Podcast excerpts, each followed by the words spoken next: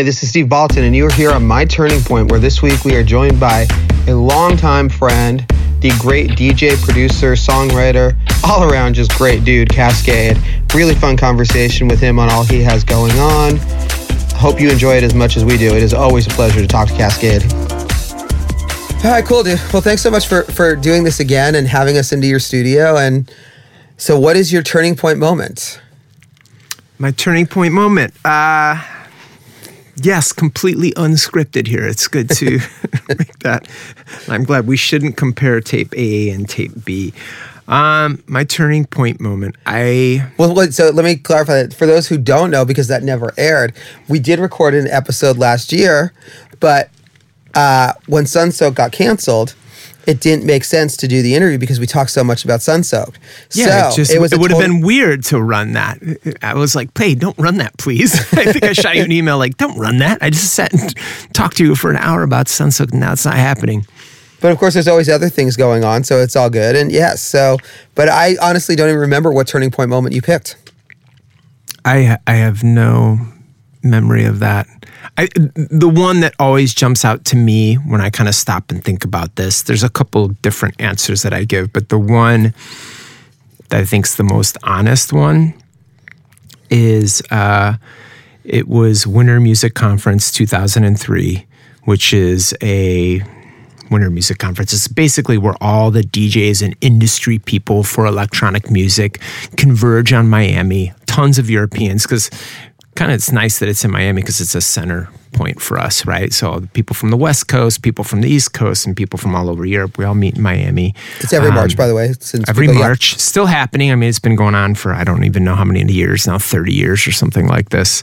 Um, anyway, uh, it's the year that It's You, It's Me came out, and It's You, It's Me came out right before the conference, like, I don't know, a week or two before or something like this. I can't remember the timing of all of it. But um, and Ohm Records, the label that I was uh, signed to at that time, uh, had a showcase that night, which was very typical. All these labels and uh, you know, different crews would kind of book local um, clubs and showcase their talent and kind of like promote the records that they're doing or the compilations that they're putting out or whatever, whatever you know, these different crews were promoting. Um, so they booked me at that show. And it was just, you know, one of those things. Around every Winter Music Conference, there was always like a few breakout tracks that every, no matter what party you went to, everyone was playing that. Even if that label had nothing to do with that song, it was the hot song of the moment, so everyone was playing it. So It's You, It's Me, that single that I had just put out with Ohm Records was kind of all over conference. Not that I was totally aware of that. I mean, I knew it was being played. Um, but that night, you know, the place holds like, I don't know, seven, eight hundred probably legal capacity. There's probably twelve hundred people stuffed into this room in Miami, whatever. And it's just heaving. Uh, I played after King Britt, a guy that I had, you know, admired from afar and had met him, uh, you know, I don't know, a few months prior to that. So that was already like a cool moment for me. I'm like playing with one of these guys that have like always thought, man, this guy makes incredible music. And I step up to the the decks and the party's raging. I'm extremely nervous. I put on It's You, It's Me. You know, the guitar riff comes in for that track and the place just goes bananas. I mean, they just go completely ham. It makes it about a third of the way into the record. And like the power goes off in the booth and the record stops and whatever. And I actually get to play the, you know, they power it back up. The place is going crazy, cheering, screaming. They didn't care that the power went off. That was actually more fun for everybody, right? Like an unpredictable, unscripted moment. And I put the needle back on the record and the guitar kicks in and the place goes bananas again. So I got to live that moment twice. But uh, the big turning point, and not that my life immediately changed after that moment, but it was kind of the first time that I realized like, wow, I wrote a record that people responded to, that okay, cool, maybe it was only a room of a thousand people in Miami, but I know how to write and produce a record that's going to connect with people. And I think if I can connect with that thousand people there and make a record that has impact, I can do this on a on a bigger level. And I think that it was really there, because up until that point in my life, like, music was something cool. It was a passionate hobby that I was kind of doing and, you know, putting my toe into. And I think for the listener, for a fan of mine, when they hear that, they might be like, what? That's crazy. Because, I mean, that was my first full-length album. I was already a decade into my career, but I still was kind of like, eh, is this going to work? You know, like, what? what is this? You know, what am I doing here? Um, but that was the night that I went home and kind of was like, I, I think I can do this on a bigger level. I think there's something more than just, a, you know, this being a passionate hobby. Well, see, what I love about that, and, and what's always fascinating to me is when we do these turning points, meaning every artist, it's interesting to see how it applies to your life today. And I would imagine that confidence is still something that you take with you in writing. But what's also interesting as a writer and a producer, you're always second-guessing yourself because every artist is hypercritical. So are there those moments that you can then look back at where you sort of draw upon that and realize, like, okay, you still take that confidence from that night and it applies to current stuff you're working on? For sure. I think all these things that happen on the road or in the studio, all these, I mean, even in your personal life, not just in your professional life, but all these things that have happened to me along the way, they kind of change you and transform you, and uh, you progress and regress. And, um, you know, every time I sit down to work on music, that's, it's all part of my story. Um, an- another example that I use of kind of a turning point that's much more dramatic when, like, I'm talking to, like, some young kids, like, hey, Mister D J, how did you do it? You know, I, I, I get Wait, these did they really call you Mister D J? Kaskade, how did you do it? Um, the other one I used in two thousand nine for the first time I played on the main stage at E D C. And um, I had to really fight Pasquale for that billing and for that slot, and for, I mean, when I say fight, I mean, honestly, we met uh, here in Los Angeles, you know, in a boardroom that we had rented and set aside with me and my manager and my agent and Pasquale and his team, and, you know, and I slammed my fist down on the table and was like, I deserve this. I'm not going to freaking play some side stage, and, you know, I, I understand that these guys are huge in Europe and you got this guy here and their managers are leaning on you, but damn it, I'm playing on the stage or I'm not playing for you at all. This is a Los Angeles festival and I'm an artist from California, and you're going to put me where I deserve to be. I don't care about some guy from Amsterdam or these freaking dudes from Sweden. I don't care. And guess what? Your audience doesn't either. So I was like, you're going to put me in the right place. And, you know, I demanded this and made a big deal. And um, he was cool. And he was like, all right, cool. You know, I didn't realize, I've never seen you and spoken to you like this, because I was very worked up. Um And he's like, you know, cool, I've never seen you like this, man. Wow. You know, I was practically like crawling over this, you know, this conference. Your managers table are holding you, like, back. Yeah. You know, and, uh, you know, I think when he saw that, he was just like, all right, dude, cool. Listen, I don't, I'm not going to try and shortchange you. And, like, I, I understand you definitely deserve this moment and it's yours to have.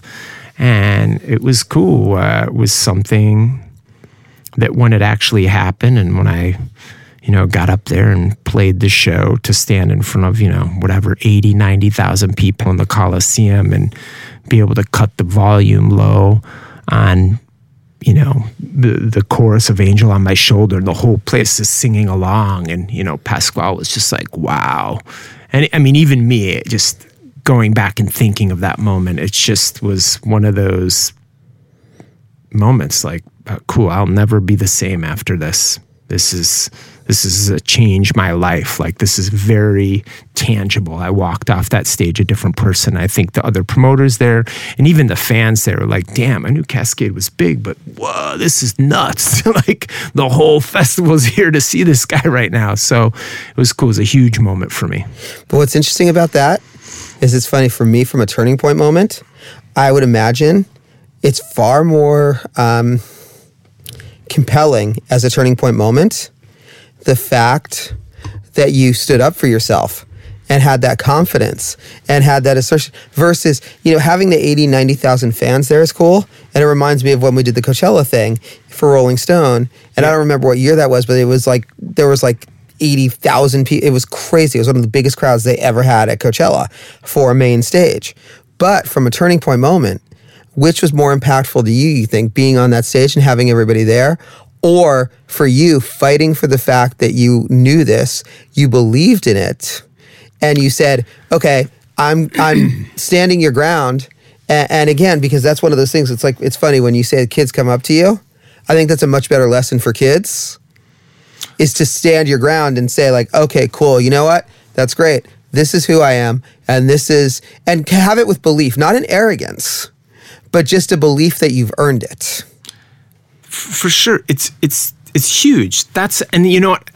I keep a little notebook as I roll around the world and travel and stuff, things that I want to, and in my column of, because I love writing and I write this blog and I've kept it for years, but um, one of my subjects that, that I want to write about is is value. You determine your own value. Like, there's no, the, what you're alluding to is the best part of that story is that I sat in a room with the promoter and I wasn't willing to take no as an answer. And that that is a great part of the story that doesn't get told very often. But um, but it was a cool it was a cool point. And that, and if you're right, if I was talking to this kids and I had like a longer dialogue with them, I would tell that part of the story and be like, look, man. And that's why I want to write this blog piece. It's like, you determine your own value. And I think as an artist, that's something that's so, it was so hard for me to understand. Um, and I think that's because I, I'm doing what I love.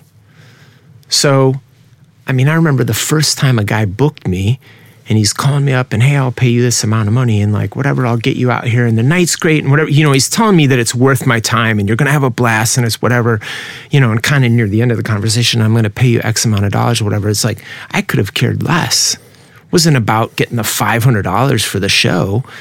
It was about going out there and experiencing this and rocking the spot, you know, having a killer show and like going to Vancouver and making new fans or playing to a group of people that I've never played to before. Like, they've heard a few of my records. Like, what is this guy's show like? I think that was more important to me. Um, so my point is, sometimes at the beginning of the career, I really didn't have a grasp or knowledge or understanding of that. Like, I didn't understood the the economics of having a job, being an artist. I didn't know how to value my art or my time because I loved doing what I was doing so much. It was like, hey man, I'll pay you in cheeseburgers. I was like, I'm there, dude. Yes. Like, you know, so once things started, you know, started rolling, I had to kind of like step back for a minute. And, and that's cool, because at about that time, that's when people, other people outside of you, take interest in your career. And, you know, um, luckily in my case, you know, m- my wife was there and helped me understand that. And, and I had a great manager, and, you know, people started coming around me that helped, helped me understand that, you know, helped me understand the business side of things, rather than just like, cool, I'm just going to run around the world and have a great time, which there's nothing wrong with that. I mean, right. Because it is a great time. Yeah, but it makes sense. I mean, it's funny. I started, my first national clips were for free as well, because you just need clips. And then at some point you have to determine, you know, and it's interesting though, because it, I, I hear people say all the time, that's, that's a cliche that gets used a lot with me. And I'm not saying, by the way, when I say it's a cliche, I'm not saying people don't mean it. Right. But it just becomes a cliche because it's said so frequently. But I have people say to me often, oh, I would play for free. I would do this for free. But at some point, if you want to make a living at it, yeah. you say like, oh, I would I would have done this for free. But it's like, you know, because I have a lot of musicians say this because you do love it so much. It is just your passion. It's something you love doing. Right. You know? But totally true. But what I understood is, well, one, I was living in San Francisco, so rent wasn't cheap. I mean, living in California. So I had to overcome that. I was newly married as my career kind of started to take off. So I felt kind of this pressure, like, I need to provide. Like, I got to help out here. Like, wow, she's got a great job. I should probably do something too. um, but uh, yeah, I don't know. It just takes a moment to kind of understand that part. I, I think in San Francisco early on, Uh, there was kind of this cool deep house music scene that was really bubbling up as, at the time that I moved there in two thousand. Um, and what's important in those scenes, it seems to me, from my perspective, I'm not saying this is true, this is some kind of universal truth, I'm just saying in my experience here, you kind of need some money to be injected into the arts for it to flourish, right?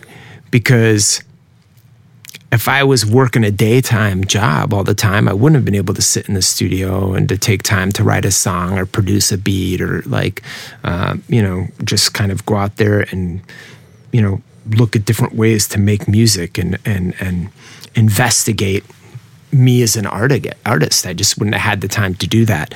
But as things kind of started rolling, um, having that success, you know, gave me the ability to do that. Um, and that, that part's important because if you take that away, it's like, oh man, cool. I got to go like make sandwiches so that I can pay rent. And then all of a sudden my time to create comes, you know, so, you know, they get a little sliver of time there. You know, it's something you just said is so, excuse me. All right, we'll try that again. But something you said is so fascinating to me because it's a really interesting thing that um, when you were talking about the fact like, oh, my wife has a great job, I should contribute too.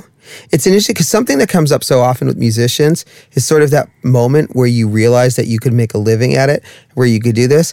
But it's an interesting thing as, as this is just something that fascinates me, probably because I'm around entertainment and I'm around musicians so much. And even two weeks ago, I was interviewing Billy Joe Armstrong, right, who I've known for years, and I love Green Day, and I love Billy Joe. And he was joking. He's like, well, I got into this so I wouldn't have to grow up. And he wasn't kidding. You know, but it's an interesting thing that I think exists in society today where that point where you start to realize like, oh, I'm a quote unquote adult, you know? And, and so, yes. Which, I mean, varies so much for everyone. Obviously, when you have kids, it's a different thing, but it's an interesting thing. Talk about that pride of when you could make it and, and also that importance of being able to say, okay, I could get, because most musicians who are just starting off, a lot of them aren't necessarily married, but because you were married when you were starting off, you know, you had that separate responsibility that other people don't have of like, you know, like Foo Fighters just announced their van tour. You know, you couldn't live in a van and be like, okay, cool, we're going to play every shithole club in America. And make it work. Yeah. Uh, well, I, I had started, I mean, I don't know. I so was, not to get too I personal, was, but it's just interesting to me because most musicians don't have that experience. Right. Well, I was well into my career and I'd been doing it for a while. I just think nobody around me, my wife included, I mean, I don't want to speak for her, but I don't think anyone really took m- me seriously, including myself. I kind of was just like, hey, I'm having fun, cool, I'm doing this. And I was able to kind of make enough money that I could pay the rent, so that was cool. Like I could buy groceries, I could pay rent, whatever. Um, And in that time when it was still just kind of carefree and fun and I was just being young and loose and just, you know, whatever, not caring about much, um, except for my wife, that's when we got married. And then I think it put kind of a layer of pressure, like, well, am I going to take this seriously or not? And we got married, we were pretty young, you know, I was twenty-five years old. So I knew I had a little bit of leeway. There wasn't like, that pressure didn't like drop down on me like a brick. You know, we didn't have kids right away or anything like that. It was more like this slow kind of cooking, you know, like that built up over the time. But fortunately, my the my success kind of mirrored that, as there was more pressure like, wow, she's really got a good job. It would be cool if this started to work better, you know, like she's, she has the insurance, everything's through her. So it was that, you know, it was unequal for a while, but um, then my things started to catch up. I think it just added a little bit of pressure, but it wasn't anything that I was like, oh man, I got to make it, I got to write a big song. I was always kind of like, oh, this is fun. I'll just keep doing it. And I think that was mainly because my parents were so, I mean, I'm the son of a banker. I grew up in the Midwest. I'm, a, you know, suburban Chicago. Everything's kind of quite conservative and down the line. And like, you know, Chicago's this very blue collar, hardworking people that are respectful. Um, you know, they're not like, go out and live your dreams, be an artist. It's, it's not, that was not the kind of house that I grew up in. Not that they were against that, they were just like, well, you better have a plan B. You know, like, that's cool, you want to go and like screw around, that's fun, but you better have a plan B, you know. And, um, you know, so they, and I did. I was kind of like, ah, you know, I had a degree in school and I could go out and do something with that, write or do whatever, do whatever, wherever that would have led me, who knows. Um, So what was the first moment that your parents realized that you had quote unquote? It's funny because that was one of my favorite things being at Forbes, or still being at Forbes, is the number of people who are like, for, you know, like the number of people who would post on social media, Forbes, my parents would be so, like when Grohl got, and I got on the phone for his first Forbes interview, he's like, Forbes? He's like, my dad would be so fucking proud. You know, because it's like, okay, it's right. like a magazine your parents read. Right. And it was a business magazine. They actually know this. They- yeah, or like Mayor Hawthorne, I had him on and he was like, and then he posted, he's like, look, Mom, I'm on Forbes, you know, on social media. So what was the first moment for your parents where they were like, oh, okay, I guess this isn't just a hobby or you can make, you know. What, where was that? I, well, my dad was just like, hey, if you can get somebody to pay you five thousand dollars to do this, because he, he was in banking, but he did occasionally do public speaking in the banking world. And he's like, you know, wow, these guys, every once in a while, somebody will pay me five thousand bucks. Of course, I'll take that. I'll go across, fly across the country and speak about banking, whatever. And he's like, you know, if you can ever get to that. And I remember I got like my first gig for five grand. I'm like, these guys are going to pay me five thousand bucks to go play a show. And he's like, holy crap, that's, that's like real money. You're actually doing this. And he was kind of like at a moment like, um, but I mean, even when he heard my first album, he was kind of like, wow, this is cool. My mom was always like, oh, you can do whatever you want, you know, kind of thing. Like a mom. Yeah. Yeah. You want to be an astronaut? You know, like, I'm sure you can go to the moon. Um, she's always very supportive. Uh, But I think when they heard the first album, they were like, wow, this is cool. My dad's only question was like, does the beat, it's so in there all the time. Like, it's just so constant. And I'm like, yes, that's the kick drum. Um, it's in there a lot. It's dance music anyway. What was their musical taste growing up? Was there one thing that it was like, okay? Oh, man. A lot of Bee Gees, ABBA, you know. Typical, Great stuff. typical stuff, wonderful stuff. Carpenters, a lot of that. Uh, you know, Mormon Tabernacle Choir, a lot of that in my house, um, all, all over the place. Um, but it wasn't, you know, music was in my house, but it wasn't like, you know, I don't know. My mom was like, you know, everybody's got to take a couple years of piano lessons, but for whatever reason, I was able to get out of that quicker than, than all the all my other brothers and sisters. I must have been better at complaining. I don't know. I don't know what happened there. The magic of saying no. Do you play now? Um, a little bit here and there. Well, now now I'm on the other side, right? Get! I told you you have to practice thirty minutes tonight. Hey, get over here, you know. I'm that guy now. I'm that dad. Like, come. Have you practiced tonight? You know. So, so karma. I'm like, ah, oh, I'm that guy. No, I'm like, it's good, see? My kids, they get it. I'm like, look, you could do something like I do. It's good. You got to have chops. Yeah. And do the, do the kids, it's so funny because this comes up so often too. Doesn't matter how successful you are, you're, you're never cool to your kids. Oh my gosh, dude. Never, you know. I live with two teenagers in my house. And my oldest one actually had the nerve to lecture me about music festivals. This is about a year ago. You don't know anything about Coachella, Dad. I'm like, uh. You're like, I played to eighty thousand people there. I'm like, you know what? There's a lot of things you get to say to me, but you don't get to say that to me. I'm sorry. So what, what, what, I'm so fascinated what this argument was about then that it's like you don't oh, get to... Oh, you know, she's sixteen and wanted to go with a bunch of her friends. And, you know, I'm like, hold on. What's happening here? Let's get in here, you know. What, how old are your friends? And what, you know, anyway. I was just trying to get in there and understand what they were doing. And just even asking those couple questions. You don't know anything about this. Oh. I, I just hope in that moment you pulled out the video of you playing on the main stage. Oh my so- gosh. I don't, listen, I don't even have to put that. The last Coachella ad that I saw that came on my feed, they're still using this. And I think they should because the video footage, even when I look at it, my eyeballs pop out, is the drone footage uh, from twenty fifteen when they, you know, go over the stage. And it's just like, I mean... It might have been eighty, ninety thousand people, but if you told me it was ten million, I would be like, yeah, okay, that looks like ten million people. I mean, it looks like planet Earth is standing in front of me. It's yeah, I insane. remember that. Yeah, it's insane.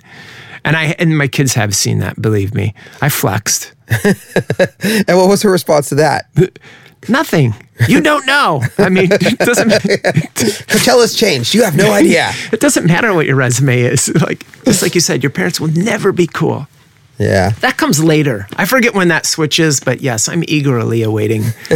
Definitely not when you're a teenager, man. No, no, it's not. I will know nothing for a few more years. That is that is one of my favorite stories, though, of your kid saying to you, you know nothing about Coachella. I'm like, oh, oh, man. All right, so well, just, for someone who knows nothing about music festivals, what do you have coming up? Because you're doing a bunch of tour dates now, the Redux, the Redux tour, correct? Yeah, doing a handful of shows uh, around Redux and uh, Miami, San Diego, um, Brooklyn, uh, and New Mexico, uh, which is cool. Meow Wolf, I've heard all this stuff and saw part of the documentary, so I was like, hey, if we can make it route through New Mexico, that'd be really cool. I want to check this out. Um, so doing a handful of shows, and then... Really, like many people in my world, I, I'm just, uh, I'm playing so many festivals this spring and summer. I mean, honestly, it's it's endless. There's so many out there. I used to feel like, oh, there's those five or six, you know, Coachella kind of kicked it off. And then there's, oh, there's that one over there and this one down here. And, but now, I mean, and I think it's great. I just think it says how alive the... Um, you know, live performance space is. There's just so much going on and it's so healthy right now. Thank goodness, knock on wood. Like, are there any new ones that you've done that really excited you or that, that you know, because again, I think it, it's funny. I'll tell you from the journalist standpoint, when I get pitched on a festival now, my first question, what makes it different? That's it. That's my first question. What makes this different than any other festival? So what what to you has excited you in stuff you've done recently that... Listen, I it, I love this conversation because I'm always looking for that unique thing. And I think the fans are as well. It's like now there's people that go, you know, I go to five festivals a year or whatever. You know, people are becoming very seasoned and educated. To me, location is everything, honestly. It's like cool... putting some tent up or a stage on some blacktop, you know, in a parking lot of some sports stadium just isn't that exciting. I mean, ten years ago, it might have been. And certainly there are people that have built properties around those kinds of spaces, but it's they've had to get a lot more creative to make the space work. And I think Coachella is kind of like the end all be all. I mean, listen, I'll travel to the farthest places, corners of the world, and I get there and there, for sure there's somebody like, what is Coachella like? I mean, people want to know about it. Um, Too bad you don't I know. Think, and I think part of the success is that it's, you know, on a beautiful field at an incredible, beautiful time of year in California. You show up there and it's, you know, seventy-eight degrees during the day and uh, sixty at night. So you need to go buy a sweatshirt. I mean, it's just perfect. Um, So I think these places that are taking time to curate, um, you know, and take time to really find unique locations. Electric Forest has always been one of my favorites because you are, you're in a forest. It's unique. It's incredible. Uh, it's fascinating to me um, uh, that they've been able to get people there. And Buku's the same way. You know, it's just out in the middle of nowhere. But I think that's cool, and it's it tells a story. A lot of those festivals that work that are in these places that are so remote, they've had to build it over ten, fifteen, twenty, twenty-five years. It started out as, you know, a big group of friends, and then it, you know, it's over five and ten years, it transformed into something that became unique and special. Um, for me, I, I'm really interested in these places. Like I recently played in uh, Taiwan, um, and it was massive. It was really big. It's a lot of people. The energy was through the roof. Um, you know, uh, the promoters did an amazing job at, at um, finding unique things. You know, a lot of these promoters now, if they've got these thirty or forty thousand people that are attending their festivals regularly, I think they all kind of realize, like, we need to bring something unique. So people are really out there searching and investigating and trying to find uh, what's going to set their festival apart. Besides buying good talent, listen, that let's not lose that part of the conversation, because I think sometimes that is getting lost out there, um, which is unfortunate, especially for some of these guys that have kind of been grandfathered in. They're so used to just like, tickets sell now, you know. I think um, Coachella sells out before the lineup's announced. You know. Yeah. Which I understand. They deserve that because they've bought talent responsibly for a long, long time and curated and made uh, a, a, a unique experience and an incredible festival. So they deserve that for a while. But I really hope that they continue to do that and, and continue to push forward, because if they don't, guess what? I, I assume the tickets will slowly dwindle and die off. It's like, listen, if these guys aren't going to continue, and this is for everybody. This I'm not speaking yeah. to Coachella and uh, you know, Golden Voice. I'm saying all of them. It's like people want to see good music. I think that's the foundation of all of this stuff. As much as a lot of these promoters would like to kind of repackage it and change that, you know, because it'd be, because I think musicians are hard to work with, and we demand so much. Oh my gosh, if I don't have yellow M and M's in my cart, I'm gonna, I'm out of here, man. Yeah, don't deal with that guy. Book somebody else. But it's important to have talent that, uh, that, you know, is making and creating good music and and and moving the needle on pop culture. So for you, having done so, Soaked, you know, which is not happening this year, but having had that experience as a festival booker in the past, you and I have talked about this. Right now in twenty twenty, what would be your dream festival bill? Who, who are the four artists you would put on there with you? Oh, man. All personalities aside, because I don't know who demands the yellow M and M's, and I don't know who demands the green M and M's, and I don't know who does that. No, just, just a, you're just, just a, saying progressive. Like, what does a cool bill look like? Well, well for I you, just, as a fan. For me, as a fan, listen, the ticket that I just logged on to try and buy is this A E G thing that they're doing, uh, what is it, May second, you know, with Morrissey. The Goodbye Cruel World, yeah. Yeah. This Cruel World. I mean, there's five bands on there that I haven't seen in over two decades, and I'm like, all right, this is freaking cool. They got these guys back together, you know? Yeah. For me, it would be somebody like, cool, I'd be headlining alongside the Smiths. Oh, wait, they're doing a reunion tour and I'm playing alongside them. Wonderful. That's amazing how that worked out. So I think for me, the nostalgia factor is really still big deal. I like to see that. Um, I mean, I was a huge fan of Manchester and that whole sound that was coming up. I think a lot of people in Chicago felt like a kinship with Manchester and what was happening there and what was happening in Chicago. Um, we were much more electronic leaning than they were, but there was definitely some shared kind of like two blue collar towns that were having like a creative renaissance musically uh, happening at, at, at similar times. Um It's interesting. I never thought about that. So before you finish that question, if there's one Manchester song that you could remix, and when I say remix, you get the stems to, you get everything. You get to put the total Kaskade spin on it. What would be the Manchester anthem that you would want to play with? I would never want to touch any of those things because it's almost like it's too sacred. It's in its perfect state. It's like Joy Division, Love Will Tear Us Apart. As crappy as that mix sounds, and it's crap, it's just total garbage. Uh, if I put my engineer, like producer hat on, it's garbage. But it doesn't f- matter. It doesn't matter. It doesn't. I, always when I'm like with young producers, I'm like, who freaking cares, dude? Is it a good idea? Is it? Does it like touch something inside of you? Does that like prick your heart? Are you freaking out when you listen to it? It doesn't matter. You don't have to spend two hours here retuning the kick drum. Look, listen to this song. This helped shape who I am as a human being. It sounds like garbage, but it's the most beautiful song ever.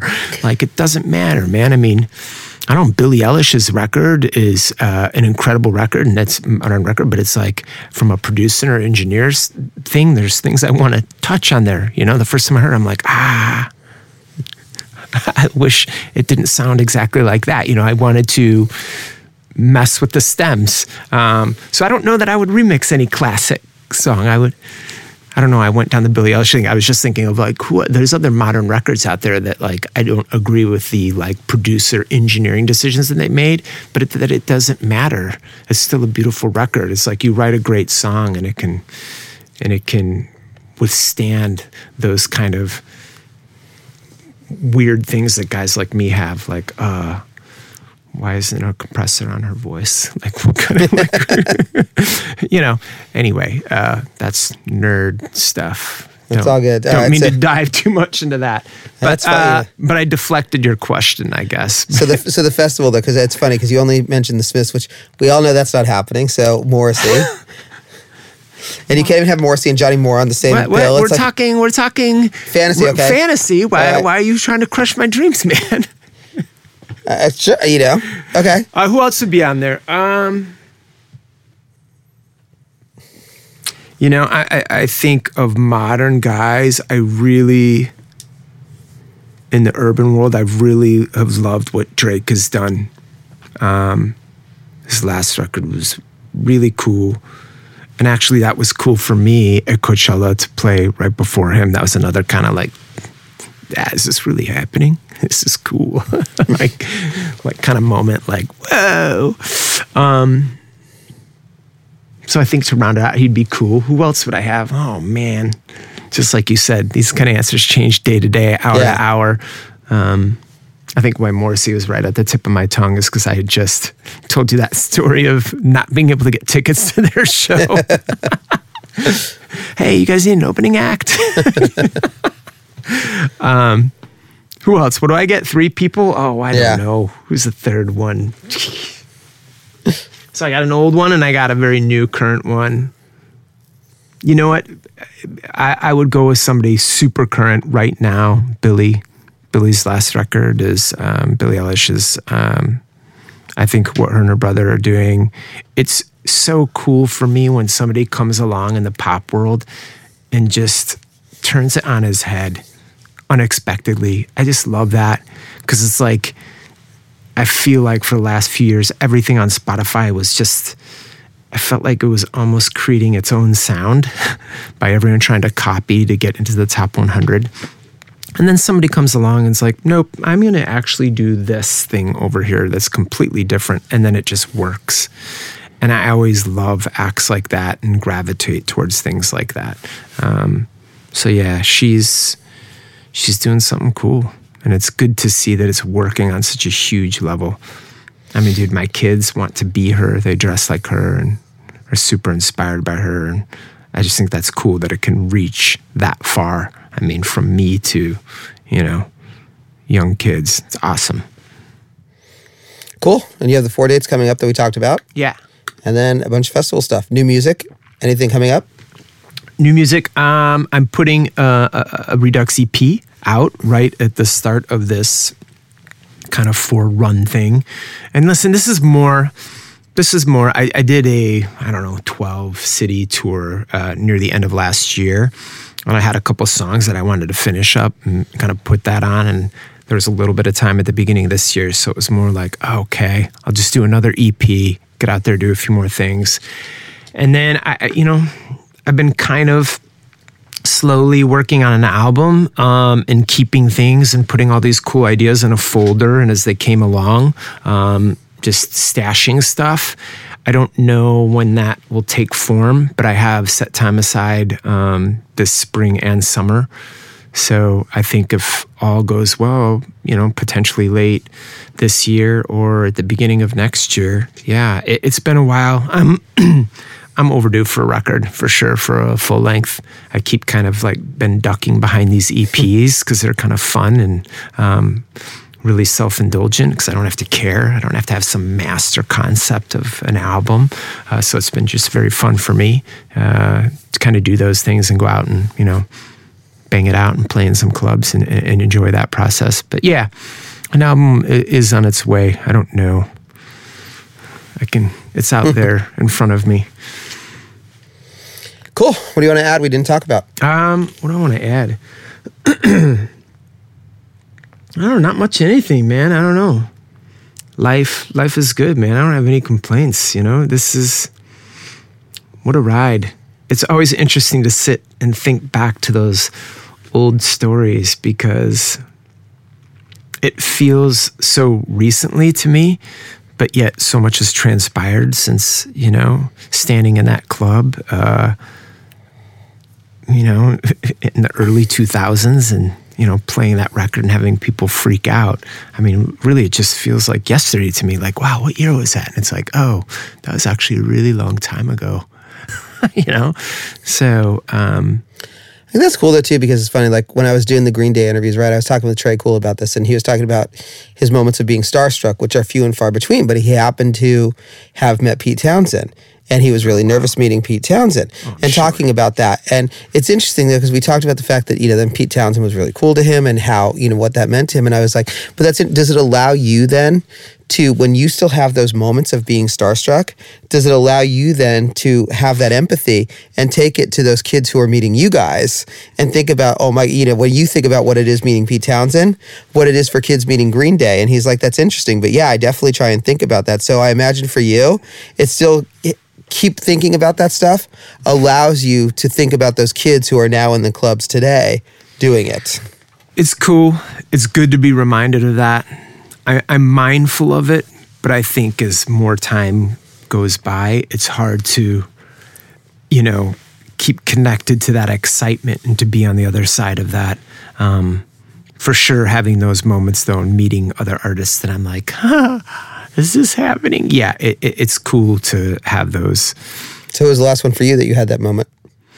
I mean, dude, I've had that moment all the time. I think my favorite story is when I... Uh, in regards to this is when I recorded with Perry Farrell for the first time. And I think maybe I've told you this story sometime because this is so funny. He came over to the studio and I mean, I was a big Jane's Addiction fan and, you know, I'd, I'd seen him play in concert and I'd followed his career. And when he got into dance music, you know, it was cool. And ultimately our paths crossed. We set up a, you know, we've become friends since then. But that first time that I met him, he's in the studio. Yeah, aren't you guys like neighbors now? Yeah, well, we live very close to each other. Yeah. And I pass his house and like wave to him. Hey, Barry, what's up? It's, all, it's awesome. No, like, I only know this because it's so funny because I remember last year when we did the one that didn't air, the day before I had done Perry at his house and I was telling them that I was doing you the next day. They're like, you couldn't just do one trip? Which I think if we all would have known that would probably, I probably just went over to his house and like just... We could have just set up and done it there, hung out. Yes, it's very L A life. Like when I'm riding on the street, I see Perry on his bike, like riding his kids to school or something. But the first time I was in the studio with him, and it was the first time I had been in the studio with anyone really that had a name, a noteworthy name. But to me, I was like, oh, this is huge. And a lot of phone calls went back and forth between management to get that set up, which even made it more like of a big deal in my head. It was like, ah, you know. But he comes in and we're all ready. And he listened to this song that I sent him. This idea wasn't a song. It was just kind of like cool chord structure and some beats and whatever. And he's like, yeah, I want to record something on this. And honestly, I set up the mic for him and I got everything kind of ready. And I mean, this was in a very small setup. It was a much smaller room than we're in here now. And I sat down at the computer and like I, I didn't know where the record button was all of a sudden. Like my mind was just like, like there was nothing there. I mean, thousands of hours I sat in front of a Pro Tools rig and recorded, and like I was like, okay, we record you now. Like, and it took, there. It was not like a few seconds. It was like I had to shake myself out of it. Like, okay. Oh, yes. Okay, wait. I know how to record. Hold on. Wait. I mean, I kept my composure, and I think he could have cared less and probably didn't even know. He was probably adjusting his headphones or getting the mic ready or, you know, writing something down. I know he had no idea, but I mean, I've told that a story a thousand times. I mean, after he left, I went and got Naomi and was like, I... I forgot how to record. Like, it's the big red one on the screen. Like, anyway, like I completely froze just because I was like, oh man, I'm sitting in here with one of my idols and we're making a song together? Like, what is this? What is ha- what is my life, you know? So it was a cool moment. Cool. Yeah. All right, dude. Thanks so much for having us here. Yeah. Thanks for swinging through again. I appreciate it. Hey, this is Steve Baltin, and you have been here on My Turning Point, where we were joined this week by Kaskade. Hope you enjoyed the conversation as much as we did. Like I said, I have known this guy for years, and always such a pleasure to talk to him. Thanks.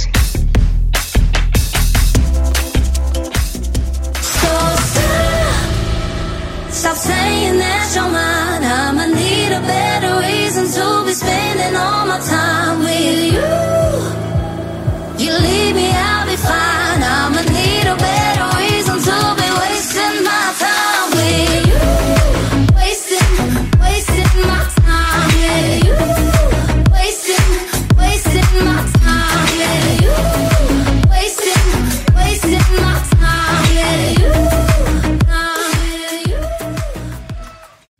different sizes of businesses. Big business, small business, that awkward growing phase business, the running this thing from my garage business, and the O M G we can't hire fast enough business. Wherever you are in your business journey, HubSpot's powerful but easy-to-use C R M platform grows with you. It lets all of your teams work together seamlessly, whether that's just you and your roommate or colleagues across multiple time zones. Grow better with HubSpot by connecting your people, your customers, and your business. Learn more at HubSpot dot com. Bridge Bank helps breakthrough ideas actually break through and remains dedicated to providing financial solutions to those committed to leveraging innovation to make the world a better place. Bridge Bank, a division of Western Alliance Bank. Bridge Bank. Be bold. Venture wisely. It's N F L draft season, and that means it's time to start thinking about fantasy football. Fantasy Points dot com features industry-leading experts and prognosticators using proprietary hand-charted data to help you score more fantasy points. Fantasy Points dot com is the place to go for whatever kind of fantasy football you play. Whether you play fantasy football, daily fantasy sports, or do a little bit of everything, Fantasy Points has the meticulously researched content to guide you to victory. And why wait for the fall? Fantasy Points also covers the new spring football league, the U F L. Join the guru, John Hansen, Scott Barrett, Joe Dolan, and other massive names in the fantasy football universe with an exclusive offer. Use code Pantheon for fifteen percent off any Fantasy Points package, including the all-in package, with access to every article, tool, and data nugget that Fantasy Points has to offer. That's Fantasy Points dot com and code Pantheon for fifteen percent off at Fantasy Points. Fantasy Points dot com, code Pantheon. Score more fantasy points.